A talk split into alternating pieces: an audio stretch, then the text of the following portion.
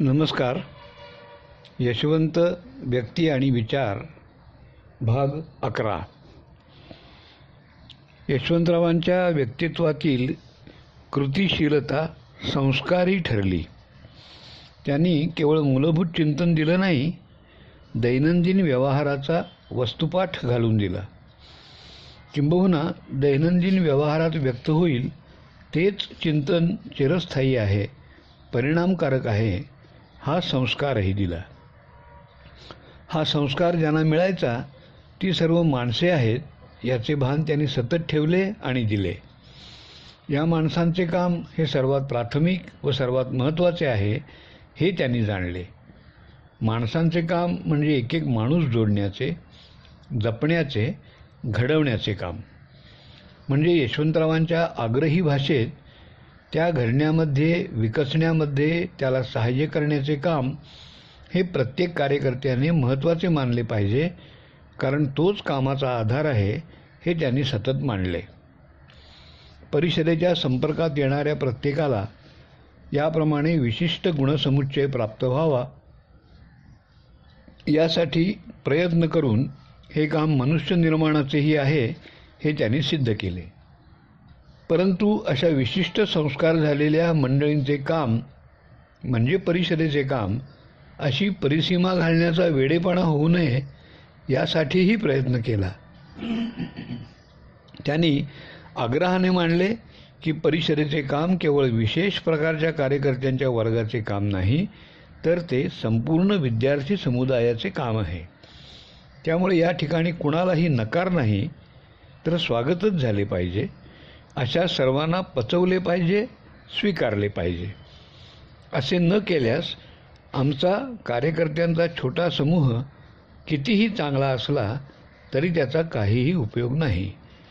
अशा चांगल्याचा स्वतंत्र अलिप्त समाज विन्मुख मठ आम्हाला स्थापायचा नाही हा इशारा त्यांनी सतत दिला. परिषद जनसंघटन आहे याचं भान ठेवलं पाहिजे हे यशवंतरावांनी सांगितलं. संपर्कात येणारा नवीन कार्यकर्ता धूम्रपान करतो यासाठी त्याला नाकारू नये त्याला परिषदेत आणा त्याच्या व्यसनाची काळजी तो आपोआपच करेल हा विश्वास त्यांनी व्यक्त केला. येणाऱ्याला नाकारू नये कारण आमची आकांक्षा सर्व छात्र समुदायाला नेतृत्व देण्याची एका सूत्रात बांधण्याची आहे ही सर्वव्यापी दृष्टी यशवंतरावांनी सर्वांसमोर सतत मांडली. सर्वसमावेशक स्वागतशील संघटनेचे चित्र डोळ्यासमोर ठेवताना अर्थातच कार्यकर्त्याच्या गुणविकासात परिपूर्णता येण्याचा आग्रह त्यांनी सोडला नाही. कार्यकर्ता परिपूर्ण होण्यात त्याला साह्य व्हावे हे संघटनेचे काम व तरी कार्यकर्त्यात दोष राहिला तरच तो शेवटी संघटना चालवणाऱ्या आमचा सर्वांचा दोष आहे. आमचे प्रयत्न व्हावे तेवढे झाले नाहीत अशी त्यांची मांडणी होती. आमच्या कामात फॅक्टरी डिफेक्टमुळे दोषपूर्ण राहणाऱ्यांची संख्या असता कामा नये. इथून बाहेर पडणारा प्रत्येकजण हा ताऊन सुलाखून समाजोन्मुखतेचा धडा घेऊन जाणारा कार्यकर्ताच असला पाहिजे. यासाठी आमची प्रयत्नांची पराकाष्ठा आवश्यक आहे. मनुष्य बदलू शकतो. स्वभाव तेवढा दुरतिक्रम नसतो. कुठलाही धातू वितळतोच. तेवढी उष्णता आम्हाला उत्पन्न करता आली पाहिजे यातील प्रयत्नवाद व जबाबदारीचा भाव दुसऱ्याच्या दोषावर कावळ्याप्रमाणे चोच न मारता हा दोष कुणामध्येही राहिला तर त्याची जबाबदारी माझीही आहे ही जाणीव कार्यकर्त्यात उत्पन्न करत राहिला. प्रथमपर्षी भूमिकेचे हे एक आत्यंतिक रूप यशवंतरावांनी शक्यतेच्या कोटीतले करून दाखवले. समर्थांनी शिवरायांच्या पुढच्या पिढीला सांगितले शिवरायाचे बोलणे शिवरायाचे चालणे शिवरायाचे सलगी देणे कैसे असे हे आठवून त्याप्रमाणे व्यवहार करा. यशवंतरावांचे बोलणे चालणे व सलगी देणे हेही असेच प्रथमदर्शक होते. यशवंतरावांचा दिनक्रम त्यांनी एक नागरिक या नात्याने निभावलेल्या विभिन्न भूमिका आणि त्यांनी जोडलेली असंख्य माणसं याचं काही विश्लेषण करायचं ठरवलं तर अनेक वैशिष्ट्ये त्यांच्या असाधारणपणामुळे ठळकपणे लक्षात येत राहतात. पहाटे चार साडेचार वाजल्यापासूनचा त्यांचा दीर्घोद्योगी दिनक्रम हे एक सतीचेच वाण होते. त्यात स्वतःला कोठेही क्षमा नव्हती.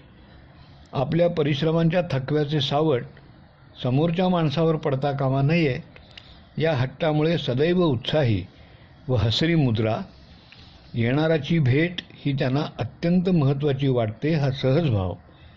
आणि यातून त्या माणसाशी जोडलेले एक विशेष संबंधाचे नाते. गंमत अशी की त्यांच्याशी संवाद करणाऱ्या प्रत्येकाशी त्यांची सलगी अशी विलक्षण प्रकारची होती की प्रत्येकालाच वाटायचे यशवंतरावांचे माझे काही विशेष नाते आहे. हे नाते केवळ माझे आहे आणि ही अशा भावाने त्यांच्याशी जोडलेली माणसे अनंत प्रकारांची स्वभावांची व तऱ्हांची होती. परिषदेचे कार्यकर्ते संघाचे विभिन्न क्षेत्रातले कार्यकर्ते सहकारी प्राध्यापक त्यांच्या महाविद्यालयातले विद्यार्थी या सर्वांच्या अनेक पिढ्यांनी या स्नेहगंगेचे आकंठ अवगाहन केले. हे स्नेहसार देताना यशवंतरावांनी उपयुक्ततावादाची कसोटी न लावता माणुसकीशी इमान राखले. त्यांच्या सहकारी कार्यकर्त्यांनी अशा प्रकारे अनेकांच्या कहाण्या ऐकत वेळ वाया घालवण्याबद्दल त्यांना दोष दिला. कधी थट्टा गेली तरी ते त्यांनी हसून साजरे केले आणि आपले व्रत चालूच ठेवले. त्यामुळेच त्यांच्या जाण्यातून अनेकांच्या व्यक्तिगत जीवनात एक विलक्षण पोकळी उत्पन्न झाली. आपले काम चोखपणे करण्याचा वरवरचा सोपा वाटणारा व्यवहार हा किती अवघड आहे याचा अनुभव रोजच्या जीवनात तडजोडी करताना आपल्यापैकी प्रत्येकालाच येतो. यशवंतरावांनी मात्र मी सार्वजनिक काम करणारा एक सोशल वर्कर आहे या दिमाखात आपल्या कुठल्याच भूमिकेत भेसळ केली नाही. ते इंग्रजीचे एक यशस्वी प्राध्यापक होते.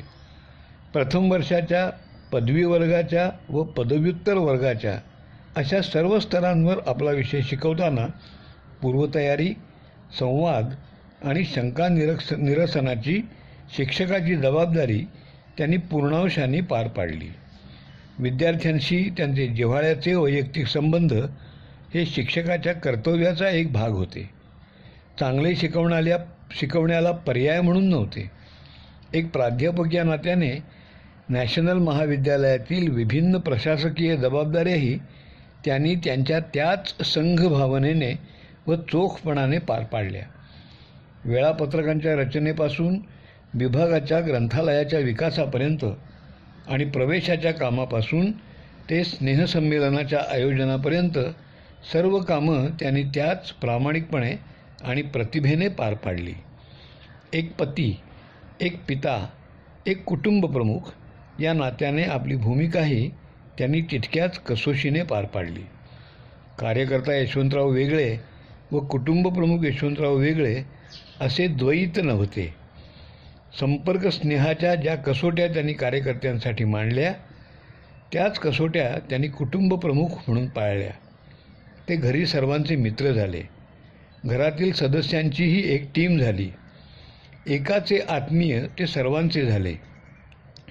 स्त्री पुरुष समानतेचे प्रारूप यशवंतरावांनी एकोणीसशे चौऱ्याऐंशी साली लिहिले पण त्याआधीच्या सर्व जीवनात त्यांनी ती गोष्ट स्वतःच्या व्यवहारात आणली स्वतःच्या घरात आणली.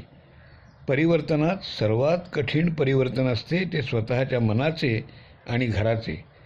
यशवंतरावांनी आरंभच मुळी स्वतःच्या मनापासून आणि घरापासून केला हे त्यांनी जे सहज शक्य करून दाखवले ते किती किती कठीण आहे हे प्रत्येकाला माहीत आहे. यशवंतरावांची प्रारूपे हा परिषदेत सर्वांना स्वाभाविक परिचयाचा विषय होता. नाशिक रोड मध्यवर्ती कारागृहात विदर्भासहित संपूर्ण महाराष्ट्रातील हजार बाराशे राजबंद्यांनी हा शब्द प्रथम एकोणीसशे शहात्तरच्या जानेवारीत ऐकला असेल. तो शब्द तेथे यशवंतरावांच्या कार्यशैलीचा परवलीचा शब्द ठरला.